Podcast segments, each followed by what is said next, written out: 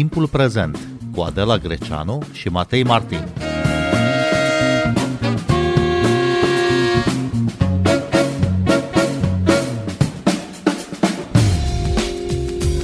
A început campionatul mondial de fotbal din Qatar.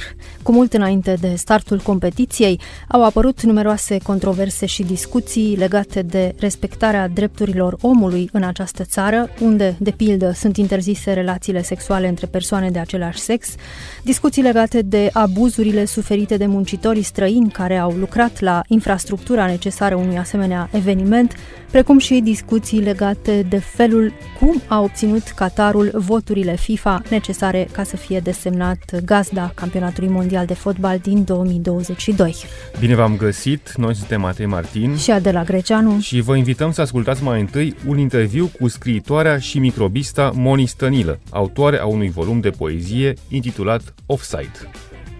Cu mult înainte să înceapă, campionatul mondial de fotbal din Qatar a stârnit deja numeroase controverse și discuții legate în principal de respectarea drepturilor omului în această țară, de abuzurile suferite de muncitorii străini aduși pentru a ridica infrastructura necesară unui asemenea eveniment, unii dintre ei murind în accidente de muncă. The Guardian scria anul trecut deja că peste 6500 de muncitori imigranți au murit acolo, precum și discuții legate de felul cum a obținut această țară voturile FIFA necesare ca să fie desemnată gazda campionatului mondial de fotbal din 2022. Moni Stănilă, ce spune această situație complicată despre fotbalul de azi, despre culisele acestui sport? Da, cred că, din păcate, ar trebui să ne fi fost deja totul foarte clar încă de când s-au stabilit aceste țări. Acum patru ani am avut și mondialul uh, în Rusia, după ce Rusia anexase ilegal Crimea. La fel a fost un campionat uh, rușinos și cumva a ridicat multe semne de întrebare, inclusiv faptul că echipele favorite au plecat acasă încă din primele tururi ceea ce evident că a făcut lumea să întrebe dacă au fost motivați jucătorii să joace în, într-o astfel de țară.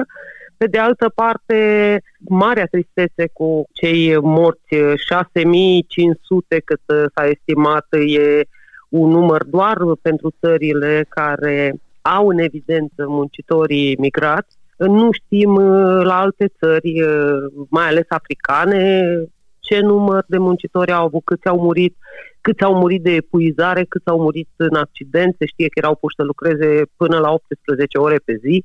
Sigur că e o mare tristețe să vedem că până și sportul uh, se politizează, poate literatura mai are o șansă sau vom ajunge curând acolo și cu literatura, nu știu, sper că nu. Și e foarte ciudat pentru că există boicot la nivel uh, mondial, să spun așa, în toate zonele din lume s-a boicotat acest uh, mondial, însă totuși nu există nicio echipă calificată care oficial să fi retras din acest campionat. Ceea ce ne arată că până la urmă, da, de multă vreme știam cu toții doar că ne era greu să acceptăm toate regulile în fotbal sunt făcute de bani. Dar cum se explică faptul că o țară care nu are tradiție în fotbal, Qatarul, a ținut să fie gazda unui campionat mondial de fotbal? Cred că e și o problemă de atenție sună atât de cinic, dar e aproape ca o jucărie pe care și-o doresc.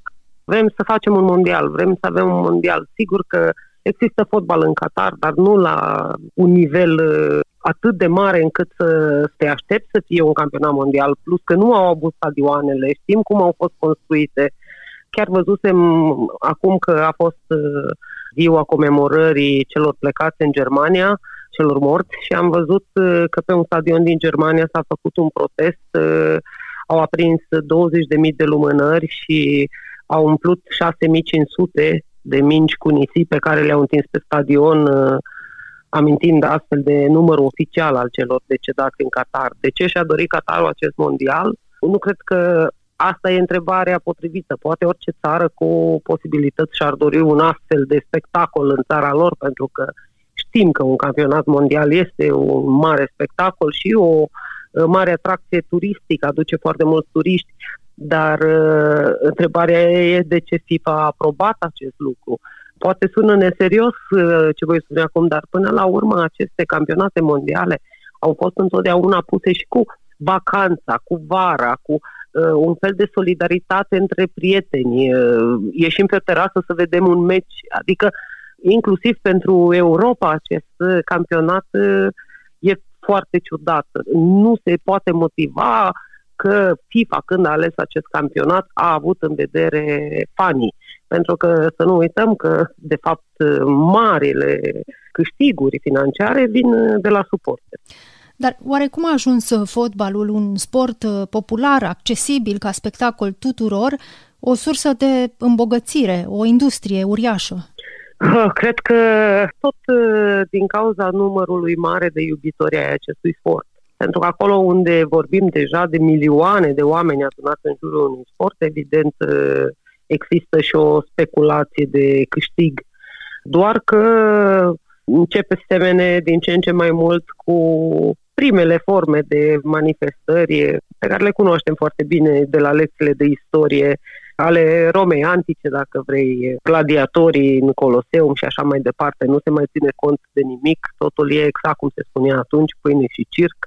Pe de altă parte, e și o sfidare a fanilor înrăiți, a microbiștilor care merg peste tot în lume după echipele naționale, inclusiv uh, regulile referitoare la conduită, la consumul de bere, la toate aceste lucruri care nu au fost puse de la început, care au uh, apărut uh, ca anunțuri oficiale după ce oamenii au investit o grămadă de bani ca să fie prezente acolo. Iar apoi vine întrebarea ce să facem cu un campionat uh, de fotbal în Qatar în momentul în care FIFA vrea să lase impresia că e tot mai preocupată și de Liga Feminină de fotbal și de campionatele feminine. Ori dacă fotbalul vrea să aducă în atenția microbiștilor și sportul practicat de femei, de ce te-ai duce într-o țară unde femeile nici nu au voie să vină la evenimente sportive? Au mai fost uh, campionate controversate. Îl aminteai pe cel uh, din 2018 găzduit de Rusia, Rusia care deja anexase ilegal peninsula Crimea și era sub sancțiuni din partea statelor europene. Atunci mai multe țări au amenințat cu boicotul și din cauza suspiciunilor că rușii ar fi fost la originea otrăvirii în Marea Britanie a lui Sergei Skripal. Oare cum reflectă fotbalul lumea în care trăim cu tensiunile ei politice?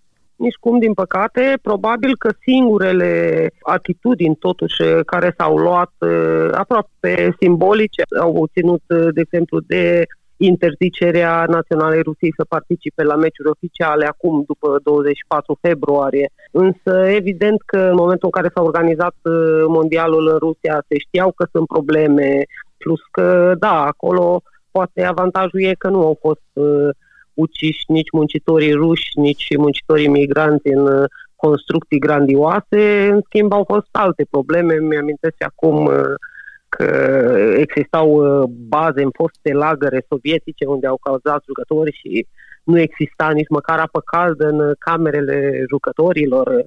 Sigur, cumva o neseriozitate. Pe de altă parte, mi-amintesc foarte clar că s-a cerut atunci mutarea mondială din uh, Rusia. Însă se vede că uh, interesele sunt întotdeauna altele. Cred că nici nu ar trebui să ne mire. Probabil că așa a fost inventat uh, sportul competițional. Nu mă refer la sportul pe care îl poate practica fiecare acasă, dar probabil că ideea de a construi stadioane, de a aduce lumea a avut de la bun început o miză de cumpărare, să spun așa, a publicului, de influențare, de manipulare.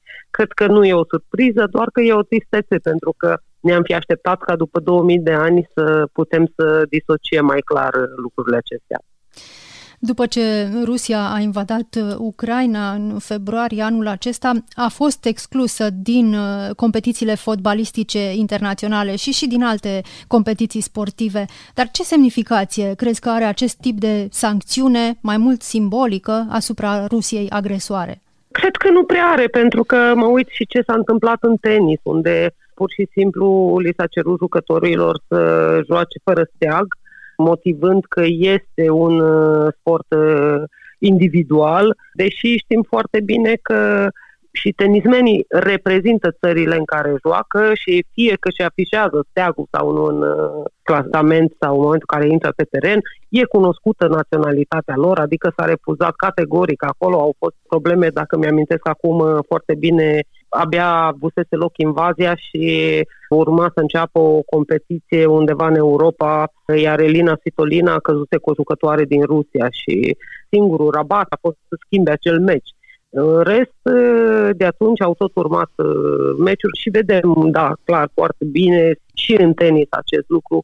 Mari organizații sportive și cele mai importante, financiar vorbind, au evitat să se solidarizeze în această problemă, motivând că ei nu fac politică, dar până la urmă exact politică făcând aceste jocuri, pentru că una este solidaritatea și altceva este politica.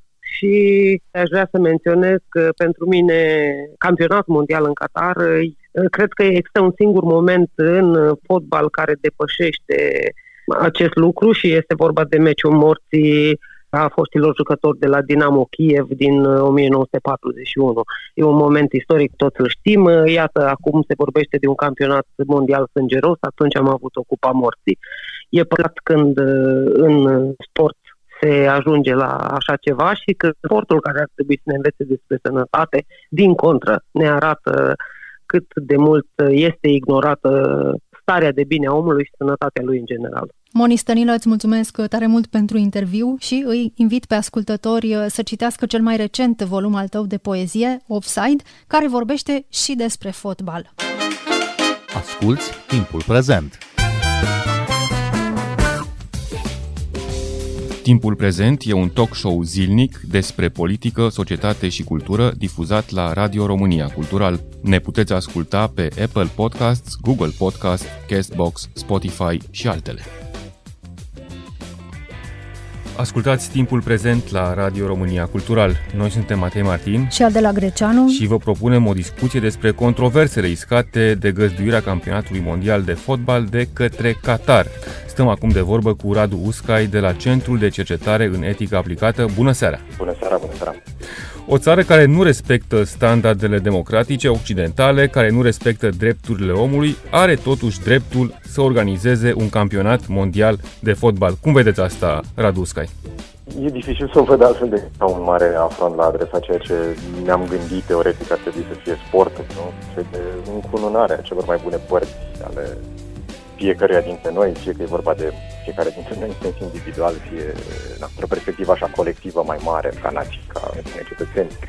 Însă e, e totuși clar că nu e pentru prima oară când lucrul acesta se întâmplă și nu e ca și cum, de fapt, dincolo de ceea ce ne-am dorit ca sportul să fie, nu suntem conștienți că, de fapt, de extrem, extrem de multe ori sportul e instrumentat politic. Nu putem să uităm celebra olimpiadă organizată de, de Hitler nu, în 1936. Nu putem să uităm o altă cupă mondială în afară de cea din Rusia, care a fost pe buzele tuturor în ultimele zile, și anume cea din, din Argentina, în 1978 când opozanții uh, politici, când, în fine, oamenii care încercau să lupte cu junta militară din, din Argentina care tocmai dăduse o lovitură de stat. Spuneau exact același lucru pe care mulți uh, activiști pentru drepturile omului spun acum. Nu se poate să trecem niște granițe morale care sunt cât se poate de vizibile, adică e indiscutabil. Qatarul e unul dintre state cu un, uh, să spunem așa, track record da? cu un bagaj de probleme majore când vine vorba de, de încălcarea drepturilor omului. Nu e vorba doar de chestiune care ține de diferențe culturale un campionat mondial uh, atrage atenția asupra țării, e un element de soft power, e un instrument de recunoaștere uh, mondială, dar oare fotbalul te spală și de păcate? Cumva această recunoaștere mondială atrage atenția tocmai asupra problemelor importante legate de democrație și de drepturile omului în Qatar? Exact, exact asta e situația. E o situație cumva paradoxală, poate, dacă ar fi să ne uităm la ce ar fi vrut oamenii din Qatar, care și-au stabilit acest plan la sfârșitul primului deceniu acestui secol. Și sigur, ce a vrut și, și Rusia lui Putin cu, cu campionatul din 2018, ce au vrut argentinienii în 78, e un cuvânt, un, un termen din ce în ce mai folosit. Sportswashing, în limba română nu avem neapărat un termen potrivit pentru, uh, pentru a-l traduce, uh, cuvânt cu cuvânt sau motamo, așa că probabil cel mai bun mod de a-l traduce fi încercarea de a folosi sportul pentru a spăla imaginea. Și acum sigur, depinde la cine ne gândim că e receptorul acestui mesaj. Fiindcă dacă e vorba de a ne raporta la comunitatea internațională, atunci cred că orice, orice persoană într-o poziție de putere din Qatar și-a dat seama că genul acesta de, de exercițiu, de spălare imaginii, n-ar avea cum să funcționeze, pentru că tocmai deschizând țara, deschizi căi prin care oamenii din afară pot să afle problemele. Și tocmai de asta ar putea ca dacă actul acesta spălarea imaginii ține mai degrabă de uh, comunitatea internă, ține mai degrabă de construirea unei uh, concepții despre națiune sau mai știu ce altceva, atunci lucrurile astea poate că nici, uh, acestea cred că nici mai contează neapărat pentru uh, cetățeanul uh, mediu, să zic așa, votantul mediu, cu ghilimele de rigoare, sigur, când votant din Qatar. Dar, uh, sigur, e, e cel puțin ironic, nu? Să ne gândim la, la faptul că vrei să arăți uh, cât de capabil e statul tot să organizeze un asemenea eveniment important, vrei să-ți speli imaginea, cel puțin declarativ, în ochii comunității internaționale și de fapt nu faci nimic altceva decât să atragi reacții care mai de care mai uh, critice și mai acide tocmai la adresa problemelor care nu vrei sub nicio formă să, să le rezolvi. O altă problemă ar fi tocmai faptul că acest stat recent, totuși, din 1970 există statalitatea din Qatar, nu are niciun fel de tradiție în sport și cu atât mai puțin nu are o tradiție în fotbal. Îți poți cumpăra această vechime uh, cu bani, pentru că acest campionat a costat enorm? Poți încerca să o cumperi și nu vei reuși în absolut niciun punct să o faci. Sigur, și acesta a fost unul dintre argumentele, unul dintre artificiile retorice, din punct de vedere moral, pe care l-am auzit uh, din partea FIFA încă de la început, încă de când s-a anunțat, uh, și asta a fost interesant, nu? Momentul, uh, momentul în care au anunțat locul de desfășurare al Cupei Mondiale din 2022 a fost același în care au anunțat și locul din 2018, ce în fine, adaugă un, un extra strat așa de, de cinism partea celor de la FIFA. Dar, în fine, uh, ce, ce au zis oamenii atunci de la FIFA, ok, bun, lumea arabă, spațiul arab uh, e compus din foarte, foarte mulți oameni, extrem de mulți oameni, mulți dintre ei foarte pasionați în ceea ce privește fotbal, dar până acum nu au avut oportunitatea de a face asta. Noi, comunitatea internațională, îi datorăm uh, Orientului Mijlociu și lumii arabe, de fapt, în general, un, uh, un asemenea, nu privilegiu, ci un drept. Nu? Fiindcă fotbalul e văzut ca, ca un, un bun universal, să spun așa, sau cel puțin global, neapărat universal. Însă, tocmai asta e partea, partea comică de dreptul la, la acest presupus argument, care, sigur, din punct de vedere moral, într-un sens abstract, nu e neapărat un argument greșit. E greșit însă dacă ne uităm la Qatar, da? o țară care atunci când, când așa depus dosarul de candidatură avea un singur stadion pe care se putea disputa asemenea meciuri, care nu are o tradiție fotbalistică până de curând, până acum 10 ani de fapt în sensul care n-a produs jucători relevanți nici măcar în propriul spațiu geografic, multe jucători care au ajuns să joace, nu știu, Bundesliga de pildă, așa cum a făcut-o Iranul multă vreme. Și ce interesant este că ei nu au încercat doar să-și cumpere dreptul acesta de a, de a organiza Cupa Mondială, ci și să-și construiască o echipă făcută pe niște principii similare, pentru că ei au, nici cum să zic, recoltat, racolat uh, în niște școli de fotbal, e o academie de fapt de fotbal foarte, foarte renumită, numită Spire Academy, mii la început, zeci de mii, mii la început, de fapt, de tineri de 10 ani, 11, 13 ani din, uh, mai ales, să spunem așa, sudul global mai sărac, oameni care au crescut în Qatar de la vârsta aceea, au fost ulterior naturalizați și, sigur, ne-au văzut uh, meciul de aseară de pildă cu, cu Ecuador.